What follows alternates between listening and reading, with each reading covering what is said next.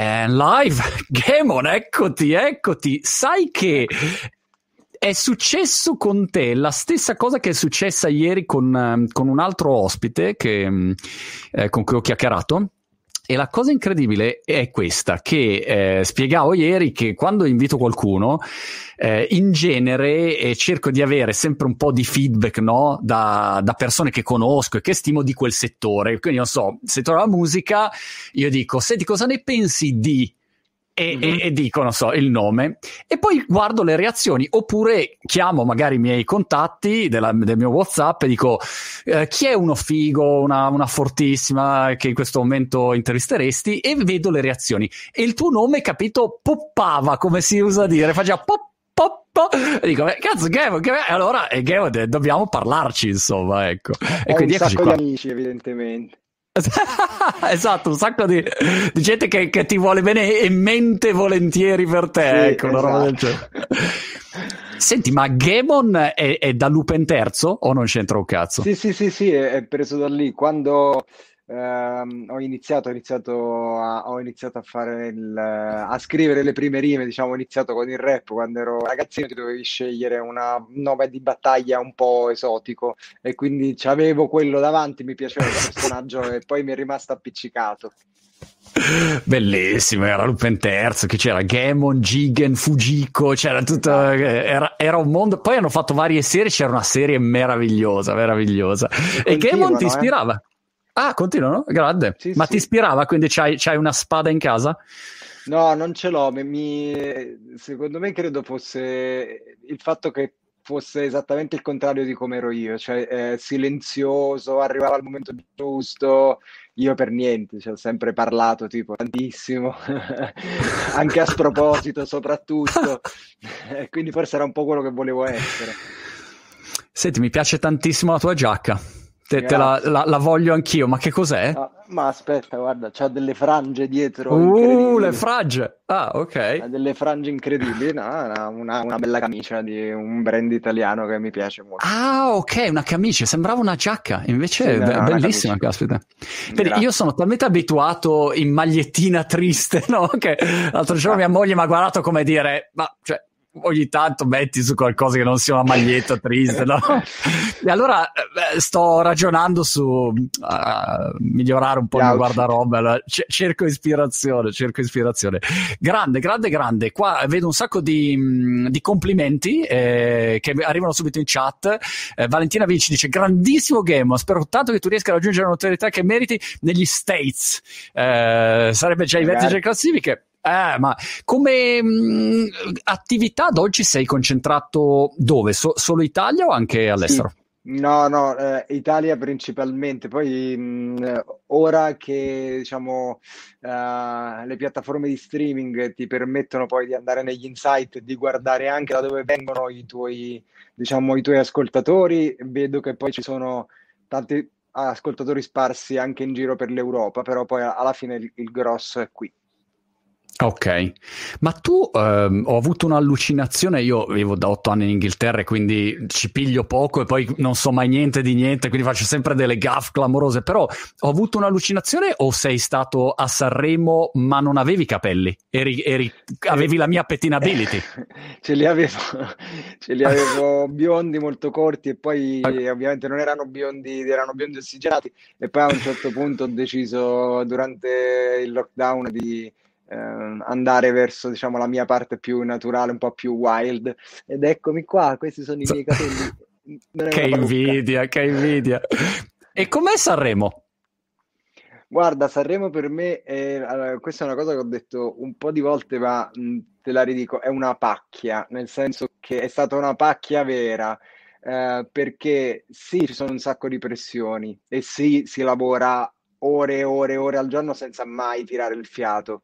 Però dall'altro lato, ehm, conta che io quando ho iniziato a fare musica, eh, iniziando attraverso il rap, ho, sono stato sempre del tutto indipendente e con la filosofia del do it yourself.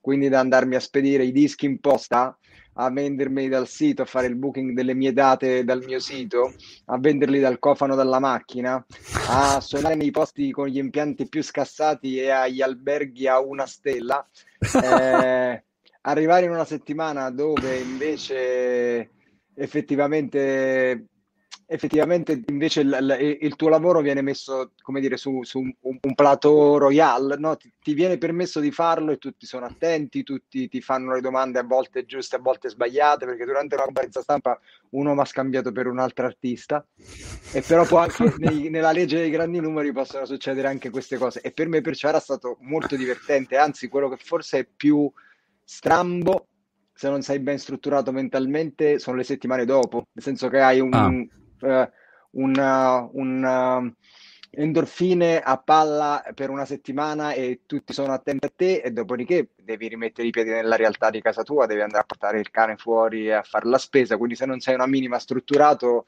ne senti la mancanza. Certo, c'è Doro Tiz in um, Tiz scritto Z e non Tiz come in Inghilterra, vabbè, in inglese sarebbe un'altra cosa, dice la gavetta fortifica. È vero, è vero, la gavetta fortifica molto. Tu quando è che hai iniziato? A quanti anni avevi?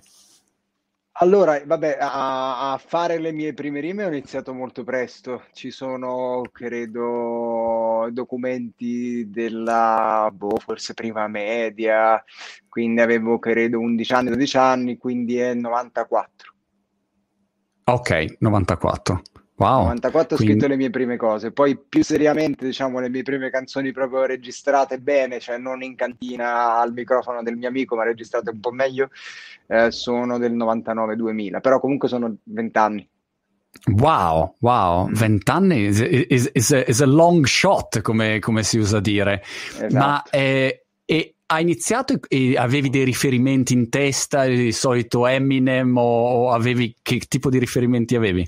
Beh, era la scuola precedente, Eminem è arrivato dopo, diciamo quindi quello che mi arrivava era principalmente quello che arrivava da New York e da Los Angeles, per, per, era il momento in cui Jay-Z faceva il suo primo disco, Notorious B.I.G. faceva il suo primo e secondo disco e in contemporanea c'era Tupac, cioè quando, in, quando ho iniziato ad ascoltare il rap erano ancora vivi tutti. Ok. è vero, perché...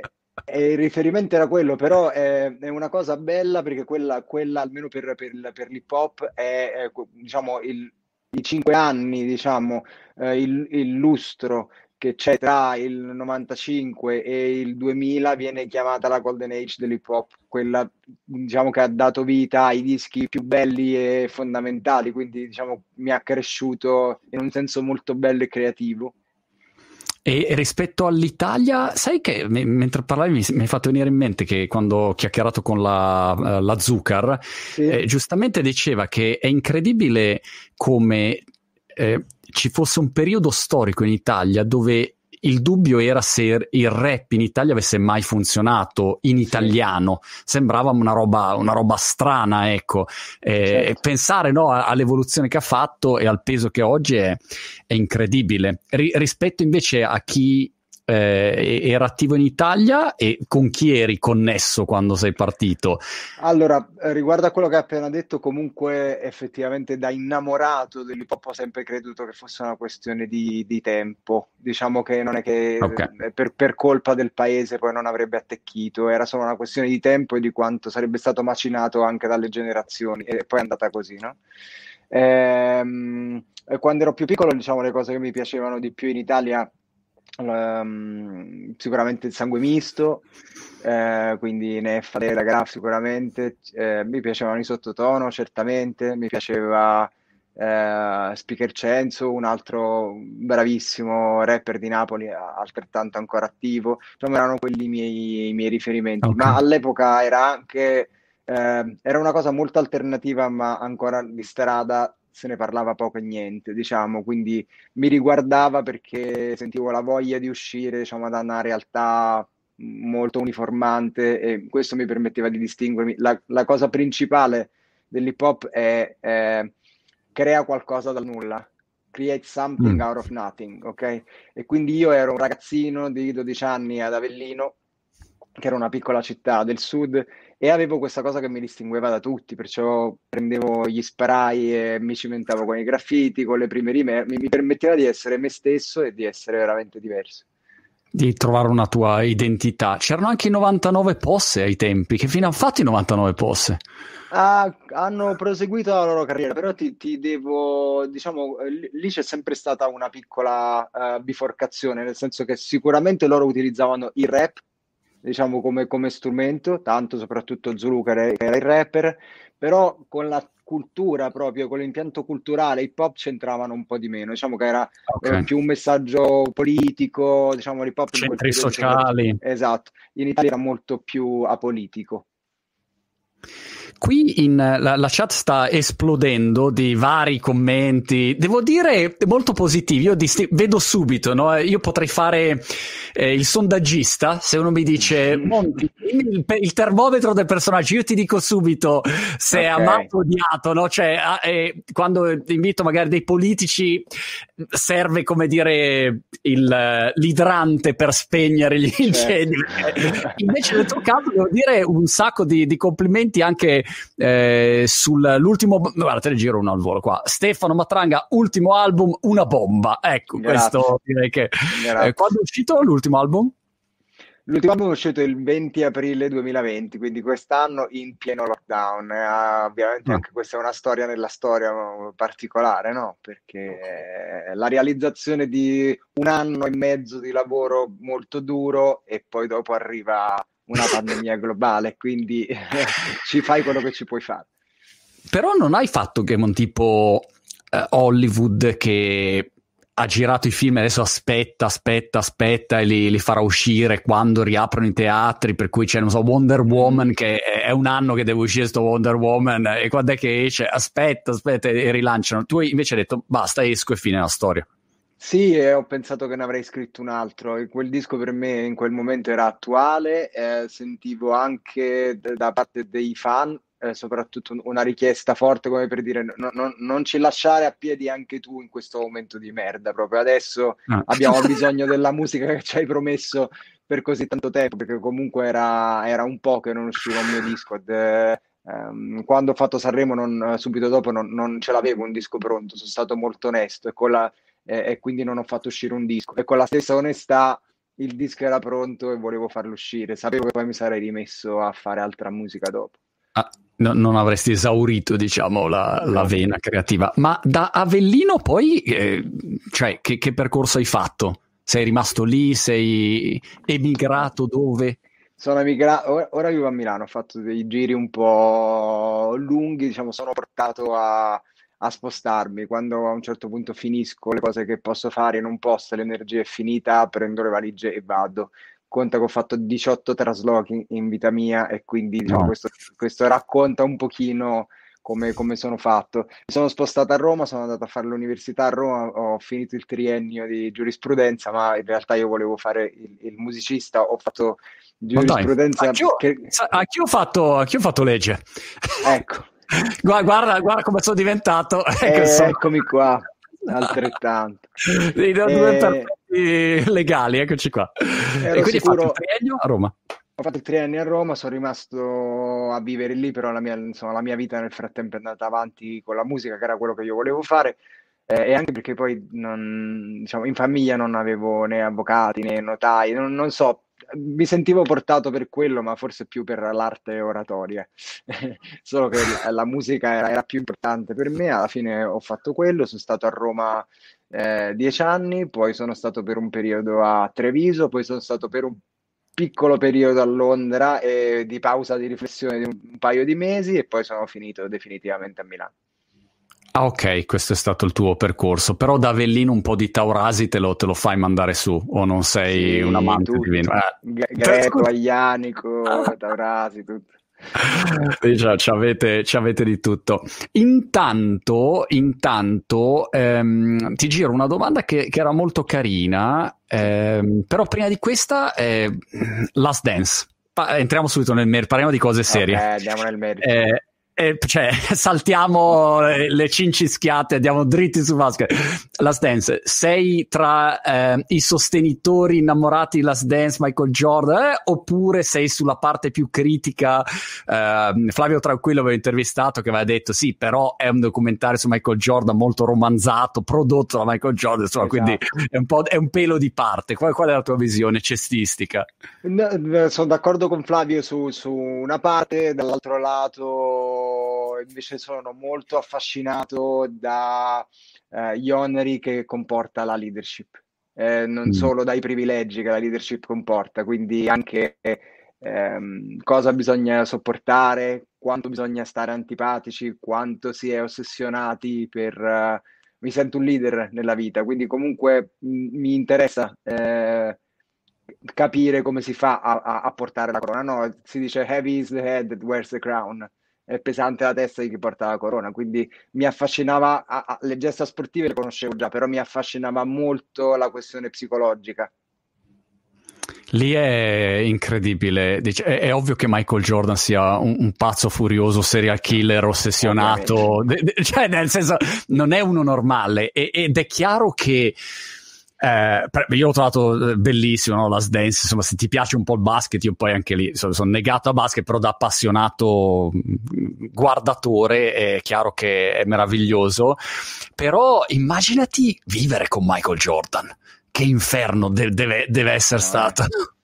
Infatti non, è, non, è, non era facile, e credo non lo sia stato neanche per i figli. Essere i figli di Michael Jordan deve essere un un bel carico da, da portarsi appresso, è un'ombra ah, difficile da uscire. Perché poi, cioè, qualunque cosa fai, sei un coglione. Cioè, se, se, diventi, capito, vinci un anello a basket, sei un coglione. Lui ne ha 20 50.000, cioè, non, non, non, esci mai. difficile, difficile. Però mi è piaciuto molto. Adesso, ehm, hai qualche giocatore preferito? Uh, più di uno, però ce n'è uno mm. che mi piace tantissimo perché è giovane e perché è furioso, che si chiama ah. Jamorant. È un ragazzo, okay. diciamo, uh, giovane di, che gioca a Memphis. Vabbè, a, a, parte che c'è anche un europeo destinato, diciamo, a fare la storia di questo sport che è Luka Doncic, però Jamorant è proprio un giocatore che mi piace tantissimo, aggressivo, uno che è entrato da rookie quest'anno prende la palla, cerca di schiacciare saltando in testa uno di due metri, tipo su, su Kevin Love. Mi piace questa, questa rabbia. Fer, fer, ferocità, ferocità. Esatto. Ma l'hai vista eh, la masterclass di Steph Curry su, su masterclass.com? Non l'ho visto, ho visto solamente la, il trailer, non l'ho vista. Il trailer, l'hai vista? Guarda, io me la sono guardata perché ho il canestro no, qua, qua, a casa così per tirare la mia, la mia, palletta che ogni volta passa il vicino, non la zecco mai, mi guarda sempre come dire, ma questo qui, cazzo, ma una volta lo vorrà tirare dentro da, da 10 centimetri. E allora ho detto, mi guardo la masterclass, e però a parte che quando palleggia dici, vabbè, non vale, insomma, sembra tutto facile, eh, però insomma c'ha un po' di concetti carini, un po' il, il suo modo di ragionare, il suo modo di muoversi insomma, se, se, se, a uno piace è una roba, una roba simpatica. Ma eh, no, ti chiedevano, scusami in chat, ti, ti, ti salto mm-hmm. la, la, parentesi cestistica, è il tema dello stand-up comedy, che incuriosiva anche a me. Mm-hmm. Davide Di Mauro ti chiedeva come è nata l'idea di portare la, lo stand-up comedy prima dei concerti. Sì. Segnalo, ecco, che qua in Inghilterra tutto il mondo del, degli stand-up comedian è un mondo estremamente sviluppato, è pieno di teatri, ad esempio qua a Brighton, di stand-up comedian che vengono a provare tutti gli spettacoli prima di, di fare gli spettacoli ufficiali ed è proprio un classico. Tu esci ai tempi pre-Covid, bevevi la berrozza e avevi vari stand-up comedian che arrivano sul palco e, e, e quindi insomma è, fa parte della cultura e, e, in Italia devo dire sta, si sta allargando. Tu da, da dove sei partito su questo argomento? Allora, la cosa è nata principalmente da, diciamo, da utente eh, una decina di anni fa, eh, che in era, diciamo, pre-Netflix, eh, Netflix non c'era almeno in Italia. E, ehm, credo di essere capitato per caso tramite YouTube su qualche pezzo di stand-up, credo potesse essere di George Carlin, eh, poi di aver visto qualche cosa di Ricky Gervais e poi di essere capitato su questa serie che all'epoca andava su un canale che si chiama FX, ma la scaricavo, ehm, di Louis C.K., che si chiama Lui.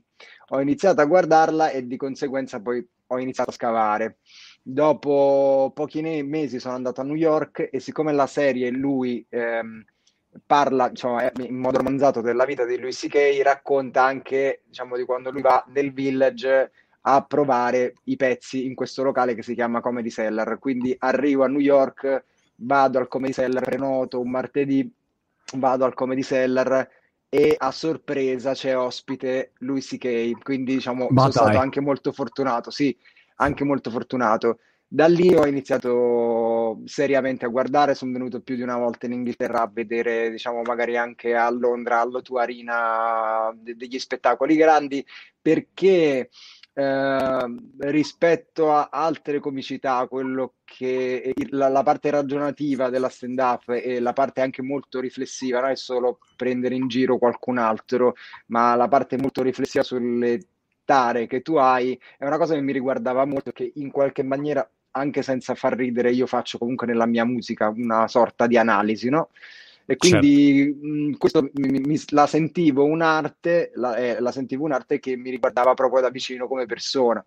E quando piano piano la, la scena italiana ha iniziato a, a, a, diventare più grande, più matura, ora ci sono un sacco di, di comedian veramente tanto, tanto bravi, eh, mi, mi, sono avvicinato anche a quella e ho sviluppato un po' di amicizie e ho pensato ehm, quando abbiamo fatto i concerti quest'estate, ne abbiamo fatti pochi e con le persone sedute, che in un momento come questo non ero proprio sicuro che una band in apertura fosse l'idea giusta, ma che ci fosse qualcuno che facesse un po' di crowd work, come si dice, che lavorasse un po' certo. con il certo. pubblico, lo tenesse sveglio, gli strappasse una risata e poi io potessi fare la musica. Quindi ho pensato di, una, di unire questi due mondi.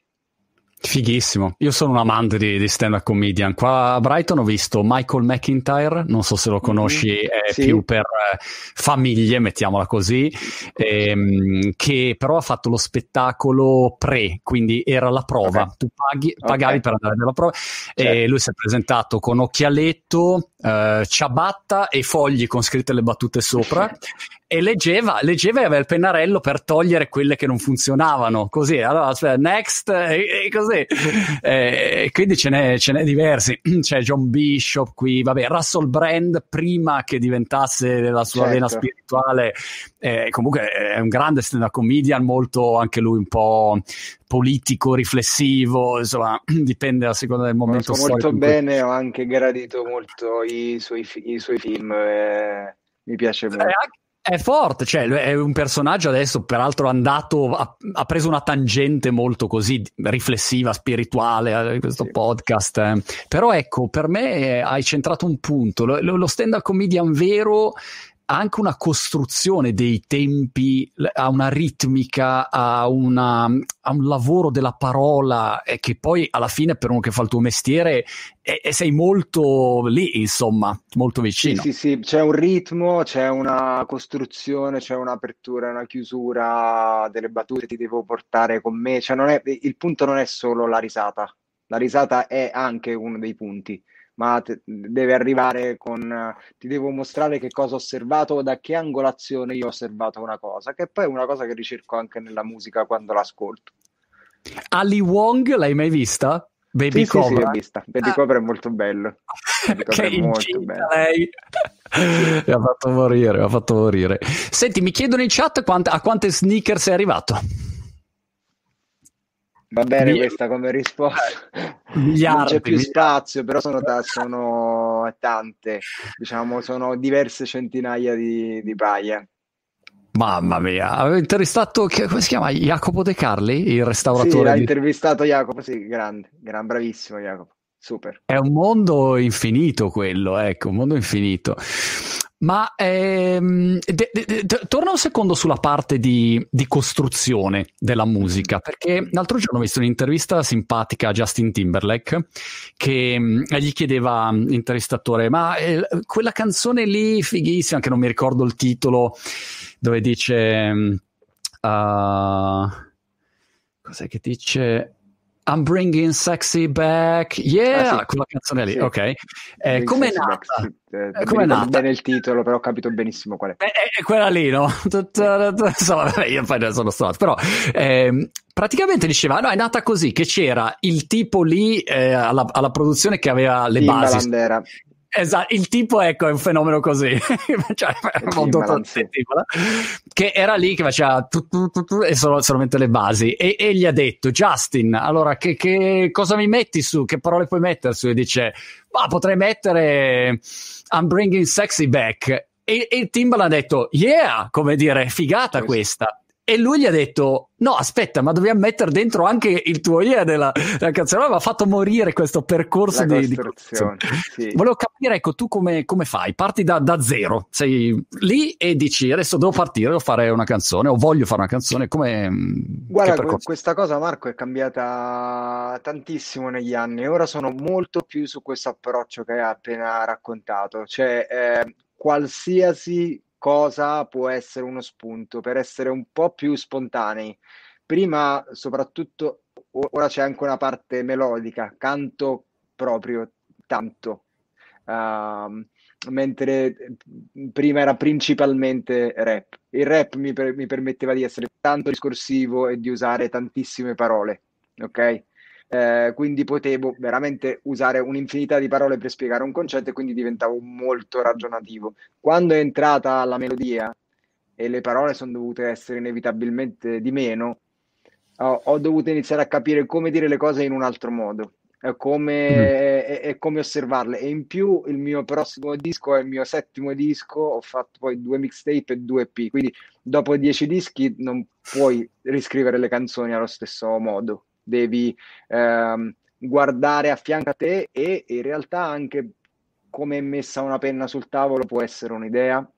Devi essere però bravo a, a saper scrivere della penna sul tavolo, quello è veramente difficile. Quindi scriverai una prima volta una cosa che è ridicola, poi la, la, vado a rilavorare, poi la vado a rilavorare, poi la vado a rilavorare, la levigo molto di più. Prima, in prima battuta spendevo un sacco di tempo, Ora sto molto di più sull'istinto, magari lo faccio direttamente con il, microfono acceso, catturo okay. l'attimo e poi pian piano ci lavoro dopo. Ma parti dal testo, parti dalle parole, parti da una base? No, è, è, è, veramente random. Ci sono dei giorni che mi vengono delle idee e prendo solo degli appunti, magari sulle note dell'iPhone.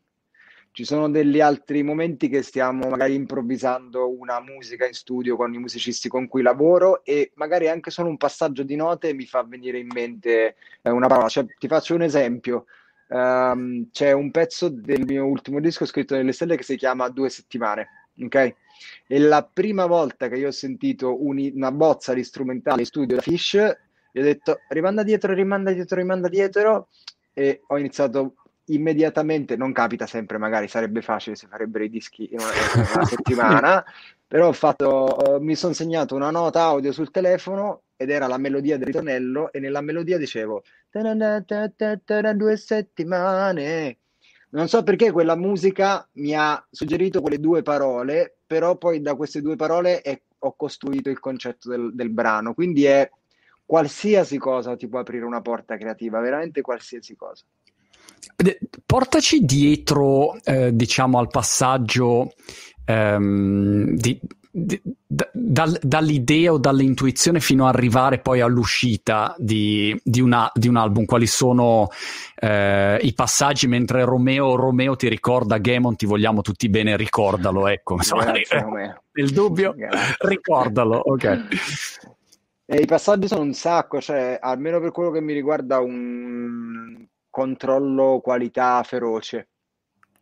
Eh, è il motivo per cui poi quando i dischi escono non li riascolto perché li ho talmente tanti, as- tanto ascoltati prima mentre li facevo perché controlli che tutti gli elementi siano al punto giusto. Quindi inizi a registrare un demo, diciamo inizi a scrivere le parole, un ritornello, gli fai una piccola struttura, a questo demo, questo inizio di canzone, e dopodiché io lo inizio a far girare e lo ascolto, lo, lo, ascolto quando porto giù il cane, lo ascolto quando sto in macchina e inizio a, a, a essere l'ascoltatore, non più l'artista e vedo dove sono le parti che non mi stanno tornando e piano piano allora vado a lavorare su quelle parti, che sono magari delle parti di testo, delle parti di musica o di arrangiamento, oppure trovo che sia troppo breve o troppo lunga, ritorno in studio, fai queste cose. Quando diciamo il demo è un pochino completato, si passa a una seconda parte di produzione, cioè eh, le chitarre che avevi registrato al volo vengono registrate bene, le voci vengono fatte bene, quindi e per registrare una canzone ci vuole un po' di tempo, quindi magari te la prepari, vai in sala prove, te la canti un po' di volte per incamerarla, no? per poterla proprio uh, per, poterla, per poterla anche interpretare bene, cioè non la devi solo scrivere, diciamo, la stai anche interpretando.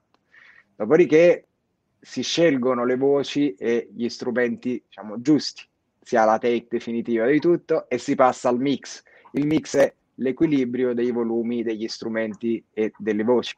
E quindi lo ascolti 10.000 volte perché una volta c'è la batteria troppo forte, una volta la voce ha bisogno di una stanza un po' più grande, c'è un passaggio che non ti piace. Dopo di questo si va al mastering. Il mastering è il livellamento di tutti quanti i volumi e quello che è il prodotto finale e quindi diciamo attraverso questi passaggi tu una canzone la ascolti centinaia e centinaia di volte prima che esca perciò a un certo punto quando la consegni è delle persone non è più tua come fai a stabilire quando chiuderla? Cioè, ehm, magari una parola la puoi cambiare mille volte, puoi sostituirla in continuazione, dire no, però al posto di settimana magari ci sta meglio maramana, non lo so, cioè certo. hai, in, non c'è mai una fine in teoria. Quando è che decidi di dire basta, adesso questo è e questo resta? Mm, c'è la, pa- la pancia. La pancia mi dice tutto ok, o la pancia se c'è ancora, sento veramente nello, nella pancia a livello distinto che è una cosa su cui sto passando sopra perché dico vabbè dai questa parola non è importante ma ogni volta che l'ascolto quella parola mi risulta storta vuol dire che la devo cambiare quando non sento più questa sensazione possiamo andare a, a livello successivo per concluderla. Quando io mi incaponisco, diciamo, a, a quel punto devi averci delle persone brave attorno a te che ti mettono una mano sulla spalla, devi averci un amico che ti mette la mano sulla spalla e ti dice ok, il pezzo va bene così, ora lo finiamo, stop, sì. non andiamo avanti, ok? Ogni tanto averci un amico è importante. Ho intervistato Pietro Valsecchi, che è un produttore cinematografico storico molto famoso, ha prodotto tutti i film di Checco Zallone e diceva che, ad esempio, Checco Zallone non è mai sicuro e quindi continua a rifare la scena 20 volte, 30 volte, alla fine eh, arriva qualcuno che dice Checco, è stata una figata, basta, finisce qua, esatto. prossima, capito? Perché sennò lui andrebbe avanti all'infinito e quindi è un po' quel film. Idem. Infatti ho fatto, ho fatto una cosa per il mio ultimo disco eh, bella ma anche un'esperienza che non ripeterò. Mi sono, ho voluto, dopo tanti anni di esperienza, eh, registrarmi le voci del disco da solo. Perché in realtà mm. crei nella stanza dove lavori un'intimità quando sei da solo che non sempre riesce quando c'è, ci sono altre persone con te. No? Riesci a catturare un pochino il momento. Quello che ho sbagliato è che poi dopo di tutte le volte che ho registrato le mie voci ho poi preso i pezzi che mi piacevano di più, li ho scelti io da solo, ma non ero assolutamente oggettivo. Hai proprio ah, bisogno okay. di qualcun altro che ti dica non ti preoccupare e non andare avanti a fare take. È la quarantesima volta che la canti la canzone, va bene così. It's more than enough. Chi sono delle persone di cui ti fidi? Che dici, o quando hai un'idea a cui magari gli mandi un vocale, dici cosa pensi di questo? Se ci sono, no, non lo so, ecco, come, sì, sì, qual no, è certo. il tuo team? Team Gammon. C'è sicuramente eh, Macro, eh, il ragazzo diciamo, che dagli inizi ha creduto in me, che ha prodotto i miei primi dischi prima che diciamo, finissi in una casa discografica eh, più grande e lui è rimasto sempre a bordo con me e tuttora lo fa, quindi lui è un altro quality check che mi dice se mi scrive hit è una hit, allora sono tranquillo. Se mi scrive okay. o non mi risponde oppure mi scrive mm", allora devo, devo, devo, preoccuparmi. E poi anche i ragazzi che lavorano con me, che, che i miei musicisti, tipo il mio tastierista Giuseppe, il mio bassista Fabio, le persone che lavorano a, alle mie produzioni, loro certamente sono anche altri musicisti hanno, hanno un orecchio diciamo, preparato tanto quanto il mio e quindi mi fido molto se mi dicono questa parola non funziona, eh, me lo faccio dire, non perché io sono l'artista, so tutto io, me lo lascio dire. Se ci credo dico non capito un cazzo, vaffanculo. Chiaro, chiaro. Perché spesso un problema, eh, io diciamo lo vedo da imprenditore eh, rispetto magari ai miei collaboratori, a volte uno no, non ha il coraggio di, di, dirti no guarda hai fatto una cazzata per questa roba qua è una merda no? E, e, anche diciamo in buona fede perché semplicemente uno valuta così ma magari insomma se tu sei il personaggio sei autorevole sei famoso sei ricco sei potente hai un sacco no, di yes men in giro. E invece avere quella persona quelle persone che in modo secco te, nel, avendo il tuo benessere in, in primis no, in testa, il, il, eh, avendo a cuore il risultato finale realisticamente, ti danno un feedback sincero, che poi magari tu decidi di non valutare, però avere quelle Sono persone attorno fa tutta la differenza del c'è, mondo. Mh, mm, eh, c'è Luca Bizzarri, Luca il comico Luca. Certo. Ehm, che ogni tanto su Twitter riprende diciamo delle gaff di politici e usa diciamo questo claim che non ce l'hanno un amico ma non ce l'hanno un amico. Cioè qualcuno che e ti dico che secondo me ha un certo superato un certo livello uno che controlla le stronzate che fai e che te lo, te lo dice te lo dice senza paura di andare contro diciamo il personaggio che sei diventato è necessario e, e tanti dischi che hanno super, tanti, tanti artisti che hanno superato un certo livello mh, mm, lo senti dai loro dischi che manca qualcuno che gli dica ma che cazzo stai facendo? È vero. Io mi ricordo Scusa la spontaneità. Eh. No, ma è così. Mi ricordo sempre una volta, eh, mia moglie è una delle mie grandi fortune eh, perché è super intelligente, super brava, insomma, è, è tipo Wonder Woman, no? Eh, cioè, qualunque tipo di problema eh, l'ha già risolto, insomma, è così, no? quindi è troppo più facile. Trovo che vivere con Wonder Woman sia molto semplice, insomma. Certo. E, ehm, e la cosa incredibile è che a volte io esco, ho sempre le mie idee, no?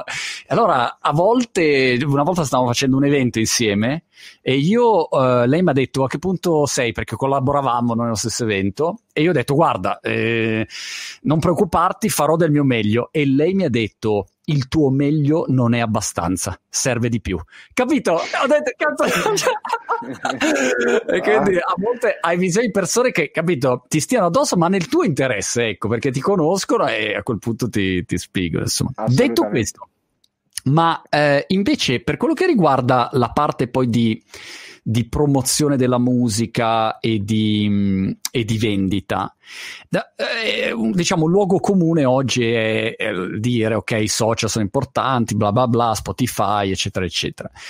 Però dall'altro lato tu vedi anche un sacco di, di artisti che si spingono, pompano sui social, ma dietro non c'è niente, no? cioè, è proprio è, è la facciata costruita eh, sui social, ma non c'è dietro una vera qualità ehm, del, del, prodotto. Come lo vivi tu questo mondo social coso? Eh, come concili, diciamo, la, la presenza eh, con la... È una, è una domanda, è una domanda, mm, eh, è una domanda un po' difficile a cui rispondere, nel senso che ovviamente eh, vivo ormai i social anch'io come una, una, parte integrante del mio lavoro ci sono dei momenti in cui non riesco a piegare, eh, diciamo, il mio lavoro alle esigenze dei social. Mi spiego.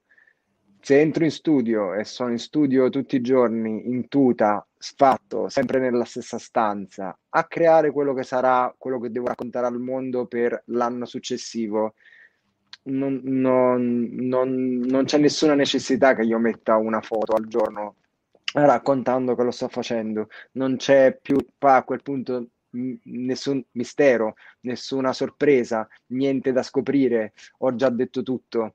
Eh, magari faccio anche nelle storie sentire quello che sto facendo e, e, dov'è poi dopo la sorpresa, perché uno dovrebbe poi ascoltarsi il mio disco per più di una settimana. Eh, quindi ho capito, ora io ho 38 anni, vado per i 39 e comunque mh, mm, ho fatto una scalina alla volta fino ad adesso e inizio a vedere anche un altro lato della mia carriera, cioè quella che va al di là di mettere eh, una hit al primo posto, che è una cosa che mi può anche interessare. Eh, eh, in una bella chiacchierata che avevo fatto con Manuel Agnelli eh, un po' di tempo fa parlavamo di come le carriere delle volte ehm, nella musica possano, alla, alla, ricerca dei numeri immediatamente possano durare eh, un anno, due anni, cioè due stati, tre stati, ma anche addirittura un decennio. Ma per avere una carriera lunga ed essere giudicato, cioè una, un artista che è stato sempre lì, quello ti, quello ti fa andare a un altro livello successivo e allora non contano solamente i numeri dei social, c- conta un altro genere di attitudine, eh, conta qua, mh, mh, che personalità hai, quanto sei bravo a scrivere le canzoni, quanto sei tecnicamente bravo, quanto sei capace di offrire uno spettacolo dal vivo di un certo livello e di farlo per tanti anni. Quindi mh, contano i social, però cioè, sono, comunque per me rimangono un pasto perché a un certo punto la neve si scioglie e come diceva Thomas Millian non mi fa essere volgare. e questo periodo di Covid senza concerti, come, come, lo vivi? Io ho sempre fatto tanti eventi, ovviamente senza cantare, ma parlando, e, e mi mancano gli eventi, tantissimo, tantissimo. Dopo vent'anni di eventi, non fare eventi è una roba che mi manca un sacco. Quindi mi immagino, insomma, se uno fa il tuo mestiere. Però come lo stai vivendo tu?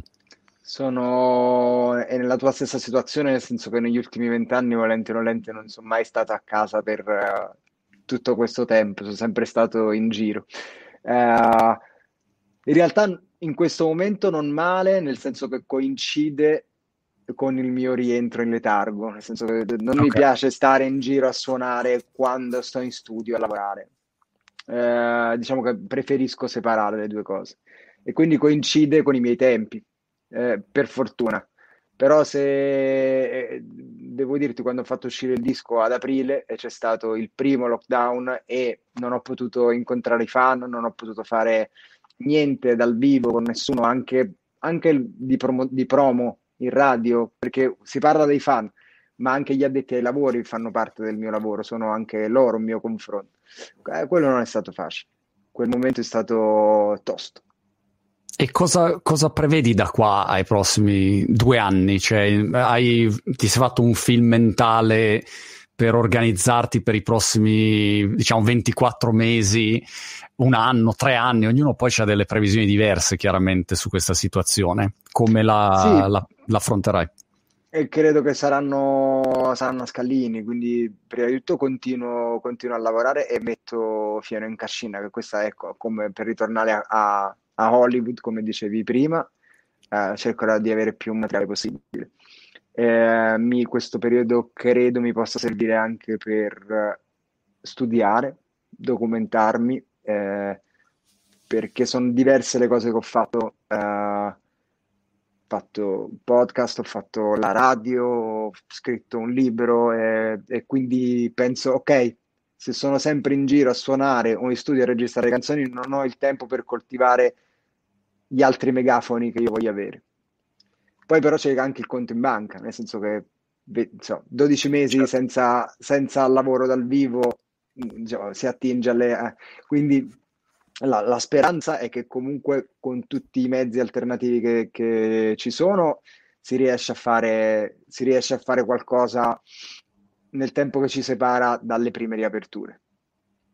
E dico anche che, che, credo e spero, diciamo, superato anche un 2021 che mi immagino sarà di graduale riabituarsi a una nuova realtà.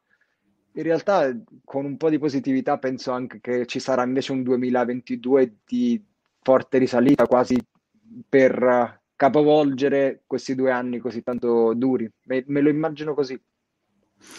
Sai che mi ha fatto venire in mente il fatto che magari da questo periodo merdoso ehm, per quello che riguarda la musica verrà fuori una produzione musicale enorme? Perché l'altro giorno pensavo ma se i, so, i Beatles, i Rolling Stone, eh, Bob Dylan, tutti quanti David Bowie non avessero fatto ta- così tanti tour ma fossero stati a casa loro, no? Più tempo senza poter fare tour, avrebbero fatto più musica, insomma, inevitabilmente, no? Cioè, hanno fatto meno musica eh, perché se sei in giro non puoi produrre, insomma. E quindi in questo periodo eh, siete tutti in casa, quindi potenzialmente in questo periodo ci sarà una produzione pazzesca dal punto di vista musicale, insomma, poi spesso Sicuramente anche sì no? Un momento anche magari difficile, traumatico, può, può innescare anche una miccia creativa spesso, no? Perché uno magari... sì, ti devo dire che ah, però c'è anche un altro, diciamo, downside della faccenda, cioè ah. eh, che comunque la musica è anche racconto di quello che fai e se quello che fai è stare in Giusto. casa e, e, non avere esperienze un po' difficile. Oppure saranno tutte sarà un'enorme produzione musicale, ma tutti che parlano di pantofole, televisione, di esatto, cose. Ho visto Netflix oggi e va, tutti parlano delle stesse cose. Insomma, però insomma, eh, sarà curioso, curioso da vedere. Senti, abbiamo ancora 5 minuti, però ero, ero curioso di capire quando collabori con altri artisti, co- come, come, funziona. Ecco, una cosa che anche in chat vedo che è stata chiesta spesso. Cioè, se vuoi collaborare adesso, non so, con uh, Vasco Rossi, cosa fai? Lo chiami e dici Vasco, facciamo una collaboratina. Co- come funziona questo mondo delle collab misterioso? Ci sono molti modi, diciamo, io prima utilizzavo una battuta, eh, ogni tanto capitava perché se poteva fermare un, una persona per strada, magari no, che, che, ti conosceva, o può capitare che con, ti conosce magari musicalmente parlando perché qualcosa ha sentito, ma non così tanto, e eh, magari mi dice, mi raccomando, e, e salutami Diodato come ah. se magari io e Diodato abitassimo nella stessa casa. Gli dico: Guarda, che la signora Franca ho incontrato oggi, eh, mi ha detto di salutarti. Ciao, ciao. Eh, a, a, volte c'è questa idea che siamo tutti una grande famiglia di amici, non sempre è così.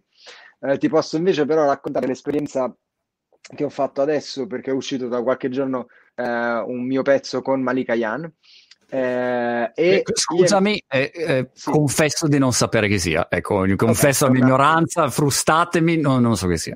Bravissima artista uh, italiana di cui ti consiglio di ascoltare qualche brano. Okay. È uscito un nostro brano insieme. Io e Malika non avevamo mai collaborato, ci eravamo incrociati due volte e ci eravamo scambiati il numero di telefono, ma non più di quello.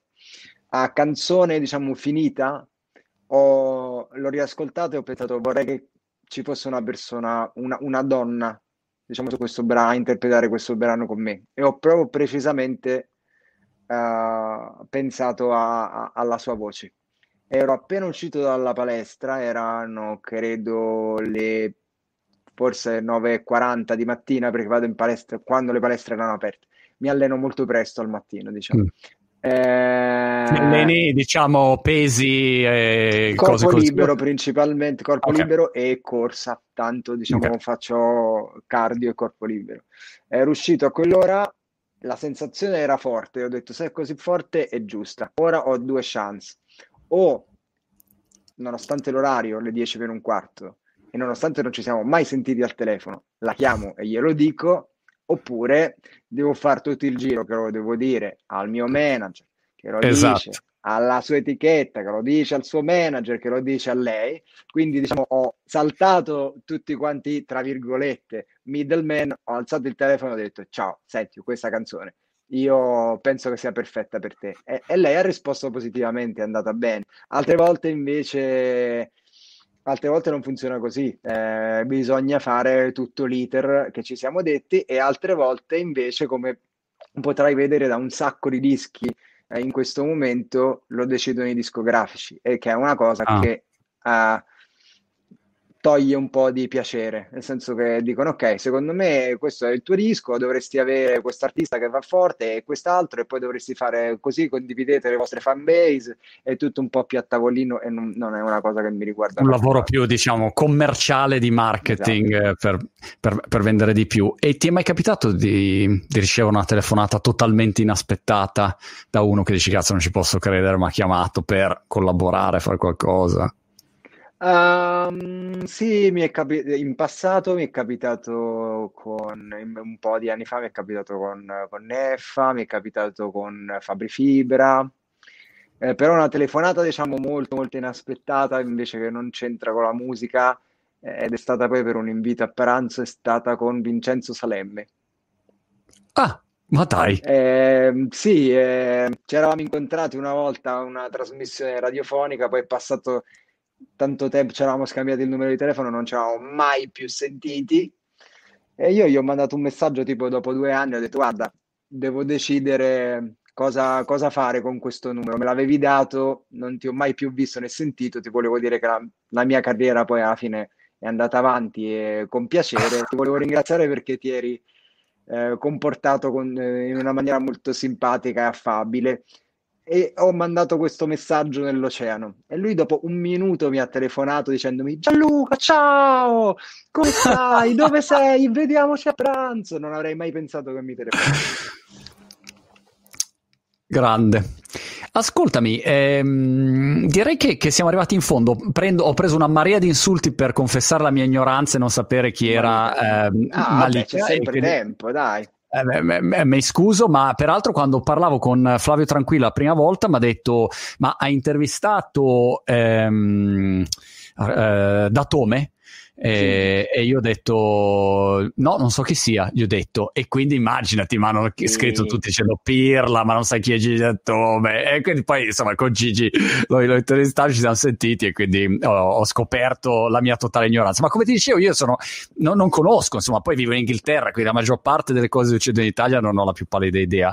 Che, che trend musicali vedi in questo momento? Se dovessi dirmi, Monti, però dai una, un, un orecchio a questa roba qua, a questo mondo che si sta sviluppando? C'è qualcosa in particolare che vedi interessante? Sì, c'è una, um, una, una in Italia principalmente, in Italia c'è una uh, bella apertura verso una, una scena, diciamo, uh, al, si dice urban, ok? Mm. Ma non c'entra niente con la trap eh, diciamo che c'è un, un, una versione italiana molto aggiornata di quello che è l'RB e il soul che c'è in giro negli Stati Uniti o in giro nel resto d'Europa. Inizia ad esserci tutta una serie di artisti molto bravi in Italia come eh, Venerus, come eh, Aine, come eh, Aria. Ho sentito una ragazza che si chiama eh, Sissi ultimamente, eh, Ginevra, eh, tutti artisti diciamo up and coming, nuovi, Shorty, ehm, sono tutti artisti nuovi che ehm, stanno facendo qualcosa diciamo a pari livello in un genere alternativo pari livello con i loro coetanei a livello internazionale. Se nella trap, okay. Se nella, nella trap o nella, nella trap c'è molta emulazione di quello che succede negli Stati Uniti, diciamo, in questa scena un po' più urban che ti stavo, che ti stavo raccontando prima, eh, la cosa molto bella è Ethan è un altro, ehm, sono tutti artisti emergenti con però un sound mega internazionale all'italiana. Wow, ok, quindi una, diciamo una nuova nouvelle vague dei, di, di artisti. Ma invece mh, mm, eh, leggi? Sei, sei lettore o non sei lettore? Sì, no, sono, sono lettore, sono grande lettore di biografie principalmente. Ah, cioè c'è un libro da consigliarci per questo periodo un po'... Uh, sì, c'è una, un libro che sto leggendo però in inglese, eh, molto bello, che è il libro di eh, Questlove, il batterista dei The Roots, una, una band molto, molto uh, quotata, diciamo. Eh, eh, il suo libro è veramente fantastico, è un, un, cervellone ed è praticamente, oltre che una biografia, in realtà è un'analisi, diciamo, di, di tre decadi musicali, e quindi basta uno legge il libro e apre la playlist di Spotify e pu- può scoprire cose infinite. Il libro di Questlove è molto molto bello. Ehm, sai che mi sta sfuggendo il nome, ma ce l'ho sul comodino, okay. sono a metà. Ah. Sono a metà. Ok.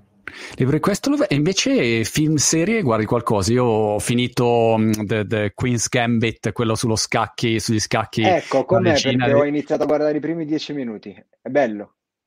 Oltre il confine wow. della fantasticheria. Eh, non vedevo una serie così da... Non so, peraltro Rotten Tomatoes c'ha tipo 100% eh. del, della, della, critica e 97% del pubblico, ha de, de, dei voti clamorosi, ma lei, l'attrice, poi è una roba clamorosa, clamorosa. No, a me è piaciuto tantissimo, wow. eh, quindi quello è bello. Diciamo, se, qualcuno può, se qualcuno può recuperare la mia serie, ormai è, è un po' datata, ma Uh, se avete tempo e se siete diciamo in semi lockdown uh, o in lockdown eh? avete di tempo. Esatto. è una serie americana è una serie americana eccezionale credo veramente diciamo, una di quelle che insomma considerate da tutti uh mh, best of all time che si chiama The Wire. The Wire è una serie incredibile. The Wire è una Bello, serie incredibile St- eh, storica stupenda. Era, era è stata diciamo io, io, l'ho iniziato a guardare perché Obama aveva detto è la mia serie preferita, ha detto mm, ed è una serie incredibile. diciamo, è lì lì con Breaking Bad e i Sopranos per me, ma The Wire è forse anche super, super, top. Scusa, hai citato Obama, quindi non posso non chiederti: mm. di, di, ti, ti, spiace che Donaldo non ci sia più?